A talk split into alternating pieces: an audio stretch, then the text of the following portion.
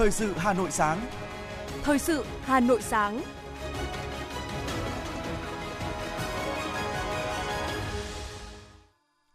Kính chào quý vị và các bạn. Bây giờ là chương trình thời sự của Đài Phát thanh Truyền hình Hà Nội. Chương trình sáng nay, thứ hai ngày 26 tháng 9 năm 2022 có những nội dung chính sau đây.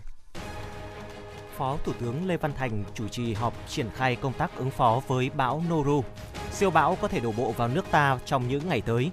Thêm hàng nghìn chỉ tiêu tuyển dụng vào nhiều ngân hàng cuối năm. Thành tựu ghép tạng tại Việt Nam đã ghi nhận ca ghép phổi thành công toàn diện đầu tiên, khỏe mạnh sau 2 năm ghép. Lửa thiêu dụi nhiều tài sản của 4 căn nhà trên đường vào khu công nghiệp Vĩnh Tuy. Hà Nội xuất hiện nhiều loại hình thời tiết cực đoan trong tháng 10. Phần tin thế giới có những sự kiện nổi bật. Thủ tướng Cuba sẽ thăm chính thức Việt Nam, Lào và Campuchia. Phi thuyền của NASA sẽ lao thẳng vào tiểu hành tinh hôm nay, ngày 26 tháng 9. Sau đây là nội dung chi tiết. Chiều hôm qua, Phó Thủ tướng Lê Văn Thành chủ trì họp triển khai công tác ứng phó với bão Noru, siêu bão có thể đổ bộ vào nước ta trong những ngày tới.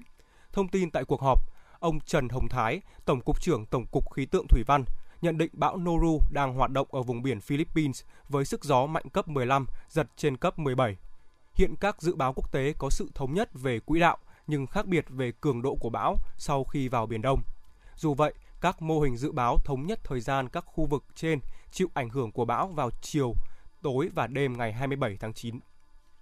Đánh giá cao sự nỗ lực chủ động ứng phó của các địa phương, Phó Thủ tướng Lê Văn Thành nhấn mạnh đây là cơn bão rất mạnh, di chuyển nhanh, có thể giật tới cấp 17. Do đó, tinh thần là cần ứng phó sớm với cơn bão sắp tới. Phó Thủ tướng nhấn mạnh và yêu cầu các bộ ngành, nhất là các địa phương cấp cơ sở gần dân nhất, tổ chức triển khai khẩn trương các biện pháp phòng chống bão, tuyệt đối không được chủ quan, mất cảnh giác. Cho biết Thủ tướng Chính phủ đã ban hành công điện ứng phó với bão Noru với 10 nhiệm vụ cụ thể. Phó Thủ tướng Lê Văn Thành yêu cầu bám sát công điện để tổ chức thực hiện hiệu quả. Trung tâm Dự báo Khí tượng Thủy văn Quốc gia đã đưa ra cảnh báo cấp độ rủi ro thiên tai cấp 4 màu đỏ với thành phố Đà Nẵng và các tỉnh Quảng Nam, Quảng Ngãi, Bình Định, cấp 3 với các tỉnh Quảng Trị, Thừa Thiên Huế, Phú Yên, Con Tum. Mặc dù cơn bão còn cách xa đất liền, những ngày qua, tại một số địa phương đã có mưa to, gây ngập úng cục bộ trên nhiều diện tích sản xuất nông nghiệp, thủy sản và làm sạt lở tại một số khu vực ven đồi núi, đường giao thông. Trước diễn biến phức tạp được dự kiến của cơn bão Noru, những địa phương nói trên, đặc biệt là các tỉnh, thành phố ven biển đã khẩn trương có biện pháp quản lý chặt chẽ các phương tiện ra khơi, tổ chức kiểm điểm,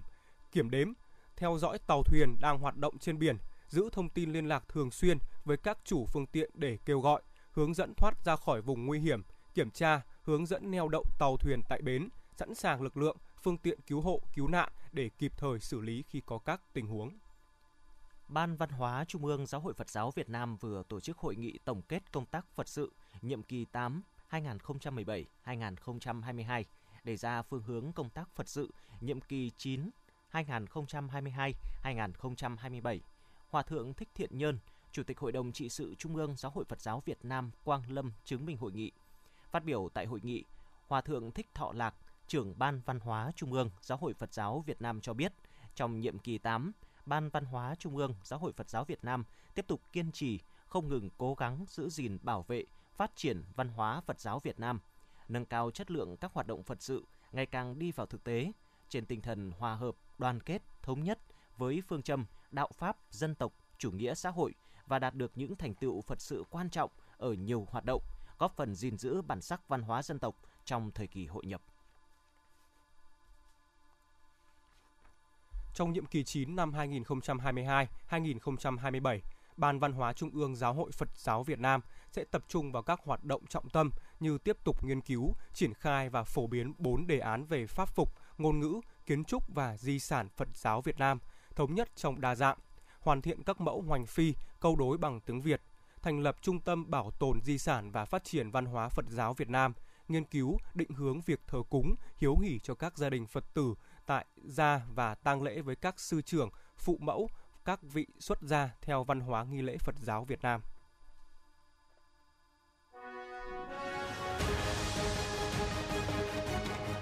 Thời sự Hà Nội, nhanh, chính xác, tương tác cao. Thời sự Hà Nội, nhanh, chính xác, tương tác cao.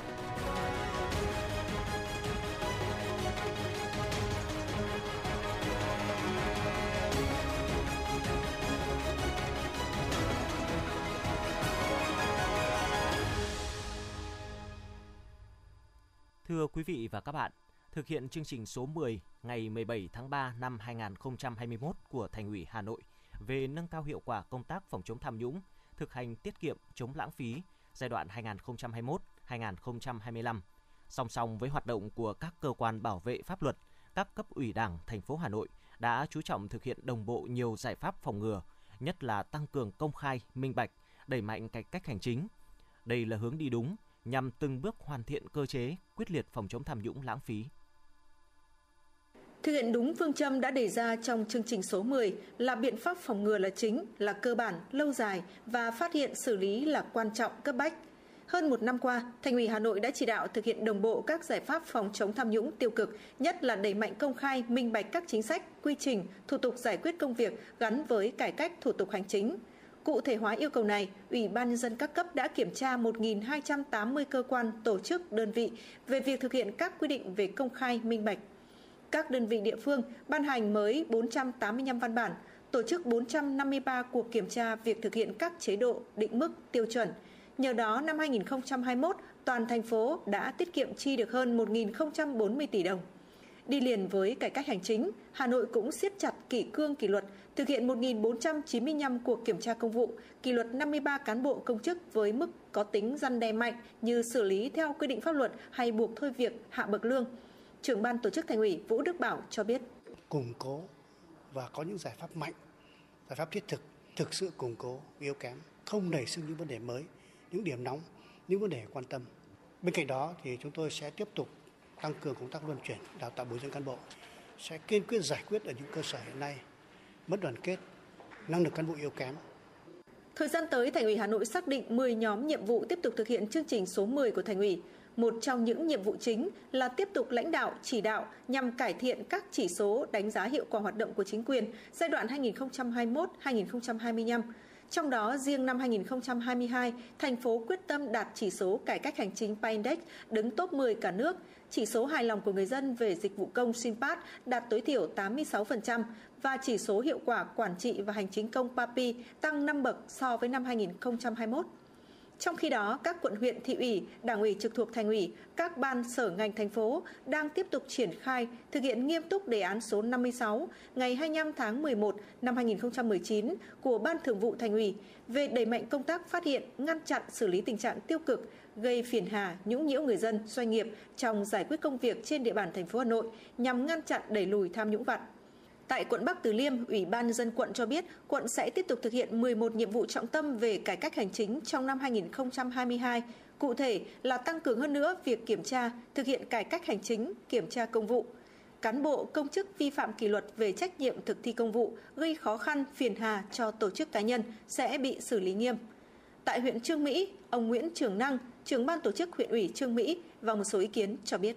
Những cái vụ việc còn tồn tại, tồn động sẽ giả soát và hoàn thiện các hồ sơ theo quy định của pháp luật. Những cái vụ việc nào mà thuộc thẩm quyền thì phải cương quyết xử lý ngay. Chúng tôi đang giao nhiệm vụ cho các cơ quan chuyên môn à, hướng dẫn cụ thể, giả ra soát, hướng dẫn và lập hồ sơ những nội dung nào cần tổ chức triển khai thực hiện là chúng tôi tổ chức triển khai chỉ đạo làm trước. Theo Ủy ban nhân dân huyện Quốc Oai, cải cách hành chính chỉ có điểm bắt đầu, không có điểm kết thúc. Huyện sẽ tiếp tục nỗ lực hơn nữa, lấy người dân, doanh nghiệp làm trung tâm phục vụ và đổi mới. Trọng tâm là làm tốt hơn sáng kiến đưa tất cả thủ tục hành chính của các cơ quan chuyên môn, đơn vị hiệp quản ra bộ phận một cửa của huyện gắn với nguyên tắc 4 tại chỗ và yêu cầu 4 rõ. Công khai, minh bạch và cải cách hành chính chỉ là một phần nhỏ trong hệ thống các giải pháp trong chương trình số 10 của Thành ủy nhưng khi được quan tâm lãnh đạo, chỉ đạo đúng mức đã đem lại hiệu quả tích cực. Đây cũng là bước cụ thể hóa nghị quyết đại hội đảng các cấp để ngăn ngừa tham nhũng tiêu cực đang được đẩy mạnh quyết liệt hiện nay.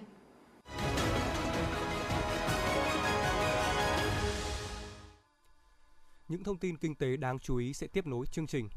Thưa quý vị và các bạn, trong bối cảnh lạm phát toàn cầu đang ở mức cao, sức mua thị trường vì thế cũng trở nên yếu đối với mặt hàng không thiết yếu – việc đơn hàng mới giảm đang đặt ra thách thức đối với hoạt động sản xuất kinh doanh của doanh nghiệp ngành gỗ trong những tháng cuối năm. Hiệp hội Gỗ và Lâm sản Việt Nam ghi nhận một số doanh nghiệp có đơn hàng sản xuất đến cuối năm 2022 cũng rất lo lắng về tình trạng khách hàng chậm xác nhận đơn hàng, kéo dài thời gian giao hàng. chậm thanh toán do tồn kho tại các thị trường còn rất lớn, bởi tốc độ tiêu thụ rất chậm so với năm trước. Mặt khác, rủi ro giá nguyên liệu tăng ảnh hưởng đến biên lợi nhuận của doanh nghiệp ngành gỗ. Trước đó, việc Nga ban hành lệnh cấm xuất khẩu gỗ tròn sang EU và Mỹ dẫn đến tình trạng thiếu hụt nguồn cung gỗ nguyên liệu trên toàn cầu. Theo Cục Hàng không Việt Nam, trong tháng 9 năm nay, sản lượng vận chuyển hành khách của các hãng hàng không Việt Nam đạt 4,2 triệu lượt khách, giảm 14% so với tháng 8, nhưng tăng 19,6% so với tháng 9 của năm ngoái và tăng 3% so với tháng 9 của năm 2019. Theo đánh giá của Cục Hàng không Việt Nam, việc sản lượng vận chuyển hành khách ghi nhận sự sụt giảm là do thị trường vận chuyển hàng không đã bước vào giai đoạn thấp điểm. Theo thông lệ, giai đoạn thấp điểm vào cuối năm có thể kéo dài đến hết tháng 12 hàng năm và chỉ tăng trở lại vào đợt cao điểm vận chuyển Tết. Bước vào quý cuối năm, nhiều ngân hàng liên tiếp ra thông báo tuyển dụng nhân sự cho nhiều vị trí làm việc trên cả nước. Đáng chú ý, có nhiều ngân hàng tuyển dụng đến cả nghìn chỉ tiêu. Nhu cầu nhân sự ngành ngân hàng tăng cao thời gian qua, theo lý giải của một lãnh đạo ngân hàng là bởi nhiều vị trí đã bị khuyết sau đại dịch COVID-19, nhân viên chuyển vị trí công tác hoặc nghỉ việc. Cùng với đó, nhiều ngân hàng cũng đã đang triển khai mở rộng mạng lưới giao dịch và đáp ứng nhu cầu tín dụng, thanh toán tăng cao mùa cuối năm nên cần thiết phải bổ sung nhân sự cho các vị trí mới. Thưa quý vị, tuy chỉ tiêu tuyển dụng lớn nhưng các ngân hàng cũng đưa ra nhiều yêu cầu cao về chuyên môn nghiệp vụ của ứng viên như phải tốt nghiệp đại học chính quy loại xuất sắc hoặc giỏi đối với chuyên ngành phù hợp với vị trí ứng tuyển hay phải có tối thiểu 3 năm kinh nghiệm ở vị trí tương đương. Do đó, việc ngân hàng tuyển dụng được nhân sự có năng lực, chất lượng cao cũng như việc ứng viên trúng tuyển được vào các vị trí mong muốn sẽ không phải là việc dễ, nhất là với các ứng viên mới ra trường. Ghi nhận từ phản ánh qua đầu số 5656 của Cục An toàn Thông tin thuộc Bộ Thông tin và Truyền thông gần đây cho thấy, hiện tượng phát tán tin nhắn lừa đảo người dùng truy cập vào các trang web giả mạo các ngân hàng lại xuất hiện liên tục trở lại. Các đối tượng lừa đảo không chỉ sử dụng nhiều đầu số di động mà còn giả mạo tin nhắn định danh của ngân hàng với mục đích lừa đảo. Các tin nhắn giả mạo này thường được gắn nội dung về việc thông báo tài khoản của khách hàng đã bị khóa hoặc đã đăng nhập ở một thiết bị khác, thông báo về đăng ký dịch vụ mới, tài khoản bị trừ tiền với đường dẫn đính kèm yêu cầu người dùng nhập user, mật khẩu OTP để làm theo hướng dẫn.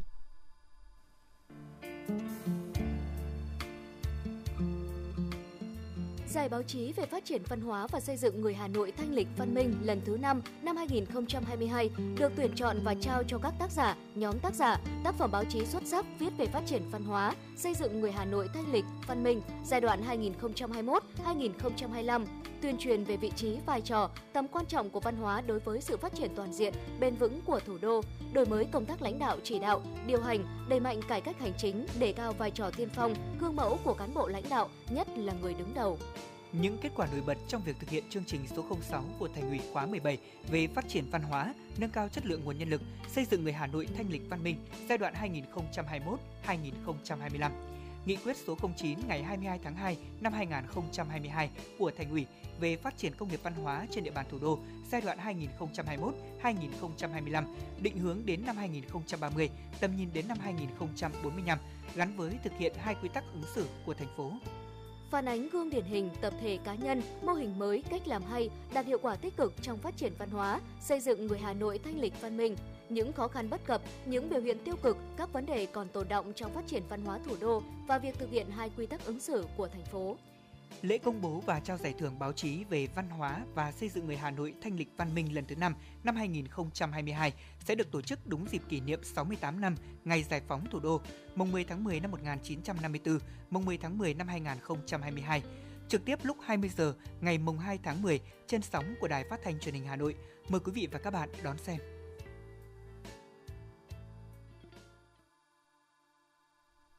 Thưa quý vị và các bạn, kể từ lần đầu tiên tổ chức vào năm 2010, Ngày Việt Nam ở nước ngoài đã góp phần tạo dấu ấn, quảng bá văn hóa, tăng cường hợp tác giữa Việt Nam và các nước. Ngay cả trong thời kỳ đại dịch COVID-19, các sự kiện quảng bá văn hóa con người Việt Nam vẫn được tổ chức theo hình thức trực tuyến. Năm nay, Ngày Việt Nam ở nước ngoài sẽ được tổ chức trở lại tại ba quốc gia là Áo, Ấn Độ và Hàn Quốc nhân kỷ niệm ngày thiết lập quan hệ ngoại giao giữa Việt Nam và các quốc gia này, ghi nhận của phóng viên thời sự. Triển lãm 50 tác phẩm tranh sơn mài tiêu biểu của các danh họa Việt Nam bằng công nghệ 3D trực tuyến với 4 ngôn ngữ là tiếng Việt, tiếng Anh, tiếng Đức và tiếng Hàn Quốc. Trò chơi điện tử Lạc Việt phiêu lưu ký mang đậm sắc dân gian cơ bản đã được hoàn thiện. Các trò chơi được thiết kế đơn giản, dễ chơi, dựa trên các trò chơi truyền thống, cảnh sắc và hình ảnh con người Việt Nam ở cả ba miền Bắc, Trung, Nam.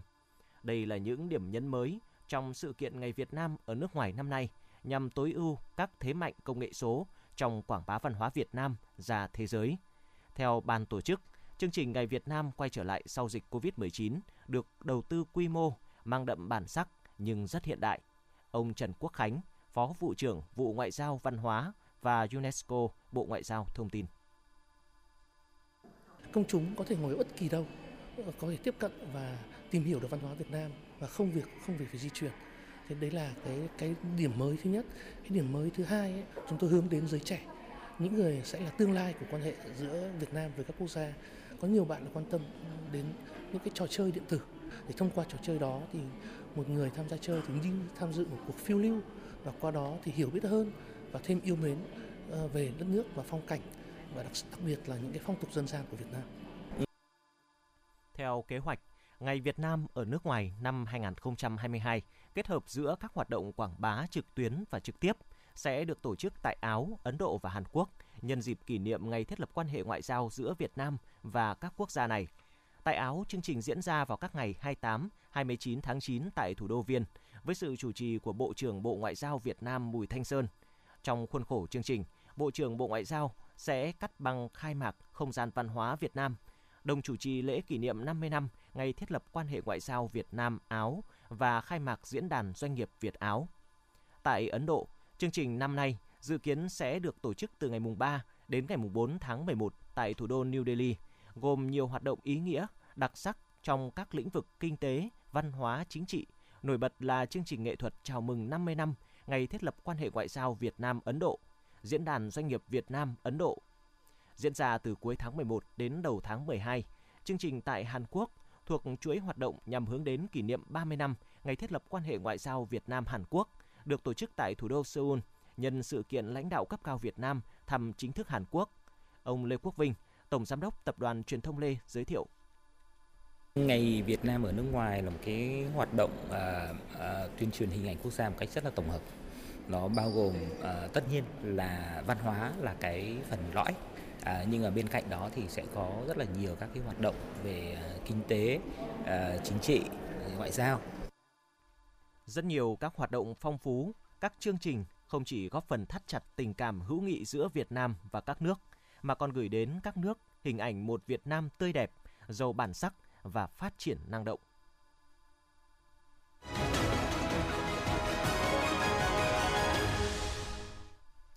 Thưa quý vị và các bạn, Bộ Y tế đã có công văn gửi Viện Vệ sinh Dịch tễ Trung ương và các viện Pasteur, Sở Y tế các tỉnh, thành phố về việc tăng cường phòng chống bệnh do virus adeno, giám sát phát hiện sớm các trường hợp mắc bệnh, các ổ dịch do virus adeno, triển khai xử lý triệt để các ổ dịch, hạn chế lây lan ra diện rộng.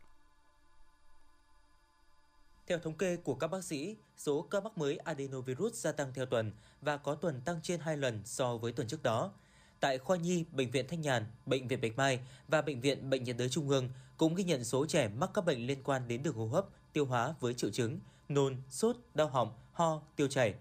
Các triệu chứng của adenovirus gia tăng trong thời gian gần đây gây viêm đường hô hấp trên, viêm phổi.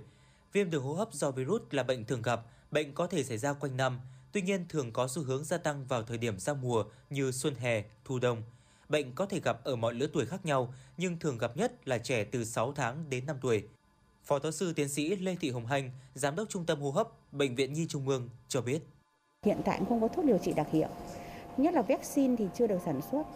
À, thuốc kháng virus thì cũng chưa được có khuyến cáo của tổ chức y tế là dùng rộng rãi cho trẻ em. Vì vậy chúng ta điều trị chính vẫn là điều trị triệu chứng. Nếu bệnh nhân có sốt cao thì bệnh nhân phải dùng hạ sốt kịp thời và ờ, phù hợp theo đơn của bác sĩ. Bệnh nhân cần phải bổ sung đủ nước, đủ chất dinh dưỡng và nếu bệnh nhân có nhiễm khuẩn thì chúng ta phải điều trị kháng sinh. Nhiều nghiên cứu của các nước trên thế giới cho thấy viêm phổi do virus adeno có thể trở thành dịch và thông thường hay tăng lên sau dịch sởi và cúm. Việt Nam vừa trải qua dịch COVID-19 và cúm A, Vì vậy, khả năng tỷ lệ viêm phổi do adenovirus cũng gia tăng. Tương tự COVID-19 cả về đường lây và cơ chế bệnh, ca nhiễm virus adeno thường tăng nặng ở trường hợp có bệnh lý nền, suy giảm miễn dịch. Hiện tượng tăng bất thường những ngày qua và đã có 6 ca tử vong do adenovirus đang có nguy cơ dẫn đến dịch. Theo các bác sĩ, Tổ chức Y tế Thế giới chưa có khuyến cáo dùng một số thuốc kháng virus cho trẻ nhiễm virus adeno và vaccine phòng bệnh này cũng đang được nghiên cứu. Vì vậy, hiện nay chủ yếu là điều trị triệu chứng và sử dụng các biện pháp phòng bệnh. Tiến sĩ Lê Kiến Ngãi, trưởng khoa dự phòng và kiểm soát nhiễm khuẩn, Bệnh viện Nhi Trung ương cho biết. Hiện nay thì chúng ta cũng chưa có vaccine để phòng ờ, adenovirus đặc hiệu, cho nên các cái biện pháp phòng bệnh ờ, thông thường, phòng bệnh không đặc hiệu vẫn là cơ bản. Đó là liên quan đến vấn đề vệ sinh tay, đó là vấn liên quan đến vấn đề chúng ta vệ sinh các cái bề mặt uh, môi trường đảm bảo cho môi trường sống nó uh, thông thoáng. À, chúng ta kiểm soát tốt các cái bệnh nền kể cả người lớn dẫn trẻ em. À, chúng ta đảm bảo dinh dưỡng uh, rồi là vaccine. Chúng ta tiêm chủng vaccine đầy đủ uh, kể cả vaccine covid khi mà chúng ta đến cái lịch tiêm chủng. Có như vậy thì chúng ta kiểm soát được các cái dịch bệnh truyền nhiễm trong đó có cái adenovirus khi bệnh nhân mắc adenovirus nhập viện cần được cách ly tránh lây nhiễm cho trẻ khác và chủ yếu điều trị triệu chứng Cụ thể, bệnh nhân sốt cao sẽ được dùng hạ sốt kịp thời, suy hô hấp sẽ được hỗ trợ, bệnh nhân được điều trị kháng sinh khi bị viêm phổi nặng. Các bậc phụ huynh tuyệt đối không tự ý sử dụng kháng sinh cho trẻ khi chưa có chỉ định của bác sĩ. Bên cạnh đó, việc xét nghiệm lại trẻ bị nhiễm chỉ cần thiết trong một số trường hợp, không phải bệnh nhi nào cũng cần xét nghiệm. Theo các bác sĩ, phương thức lây bệnh do tiếp xúc trực tiếp giữa người với người qua đường hô hấp, lây qua niêm mạc do bơi lội hoặc nguồn nước bị ô nhiễm, dịch tiết từ mũi, mắt hoặc tiếp xúc gián tiếp qua đồ dùng của bệnh nhân bị nhiễm virus adeno. Để phòng bệnh, cha mẹ cần đảm bảo vệ sinh và chế độ dinh dưỡng cho trẻ, hướng dẫn trẻ hình thành thói quen rửa tay thường xuyên, rửa tay bằng xà phòng dưới vòi nước, giữ gìn vệ sinh ăn uống cho trẻ, ăn chín uống sôi. Nếu trẻ có biểu hiện bất thường về hô hấp, cha mẹ cần đưa trẻ đến cơ sở y tế để được thăm khám, chẩn đoán và điều trị kịp thời, tránh các biến chứng do virus adeno có thể xảy ra. Thưa quý vị và các bạn, Thành tựu ghép tạng tại Việt Nam đã ghi nhận ca ghép phổi thành công toàn diện đầu tiên khỏe mạnh sau 2 năm ghép. Trường hợp này hiếm có trên thế giới, đó là ca ghép phổi từ người cho chết não do Bệnh viện Phổi Trung ương phối hợp với Bệnh viện Trung ương Quân đội 108 thực hiện cách đây 2 năm. Hiện sức khỏe của người được ghép rất tốt với chức năng phổi hoạt động bình thường. Thành công toàn diện của ca ghép phổi này không chỉ khẳng định Việt Nam đã tiếp cận được kỹ thuật đỉnh cao trong lĩnh vực ghép phổi mà còn cả phương pháp chăm sóc phục hồi sau ghép, điều quan trọng và quyết định sự sống của người bệnh. 20 giờ tối qua đã xảy ra vụ cháy 4 nhà dân tại cổng khu công nghiệp Vĩnh Tuy, Hoàng Mai, Hà Nội. Lửa xuất phát từ quán kinh doanh dịch vụ kết hợp mang tên Hát cho nhau nghe tại đường vào khu công nghiệp Vĩnh Tuy, phường Vĩnh Hưng, quận Hoàng Mai. Ngôi nhà bị cháy có diện tích khoảng 60 m2. Theo nhân chứng tại hiện trường, khi phát hiện ra cháy, nhiều người dân ở xung quanh đã sử dụng bình cứu hỏa mini để dập cháy. Tuy nhiên, ngọn lửa bùng phát quá nhanh nên không thể dập tắt và cháy lan sang một số nhà xung quanh. Được tin báo của người dân, lực lượng phòng cháy chữa cháy quận Hoàng Mai đã có mặt kịp thời. Sau khoảng 30 phút, đám cháy đã được khống chế và dập tắt hoàn toàn. Đến 21 giờ 45 phút, lực lượng phòng cháy chữa cháy vẫn sử dụng vòi phun nước để phòng lửa bùng phát trở lại. Vụ cháy không có thiệt hại về người, nhưng 4 ngôi nhà bị cháy thiệt hại nhiều về tài sản. Công an quận Hoàng Mai đang tiến hành điều tra nguyên nhân vụ cháy.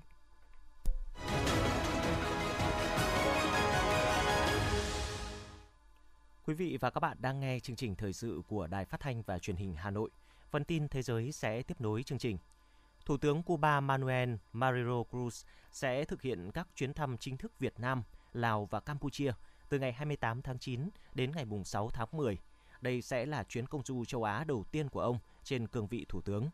Thông cáo ra của Bộ Ngoại giao Cuba nêu rõ, Lào, Việt Nam và Campuchia có mối quan hệ anh em bền chặt với đảo quốc Caribe trên nền tảng tinh thần đoàn kết bền vững, không gì lay, lay chuyển và nhiều quan điểm tương đồng trong các vấn đề quốc tế.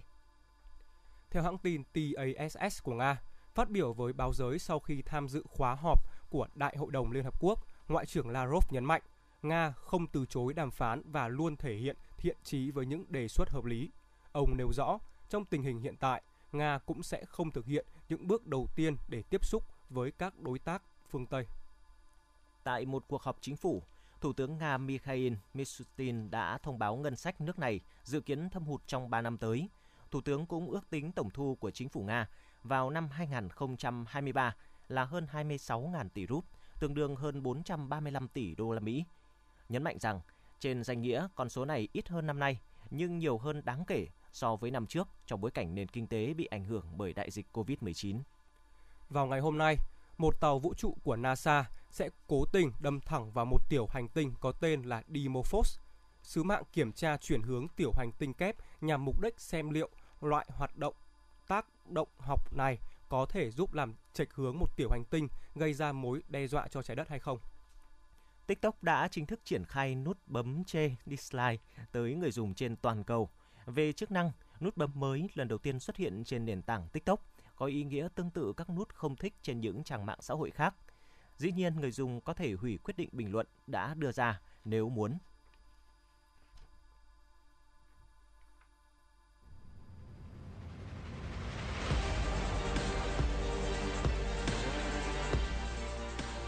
Bản tin thể thao Bản tin thể thao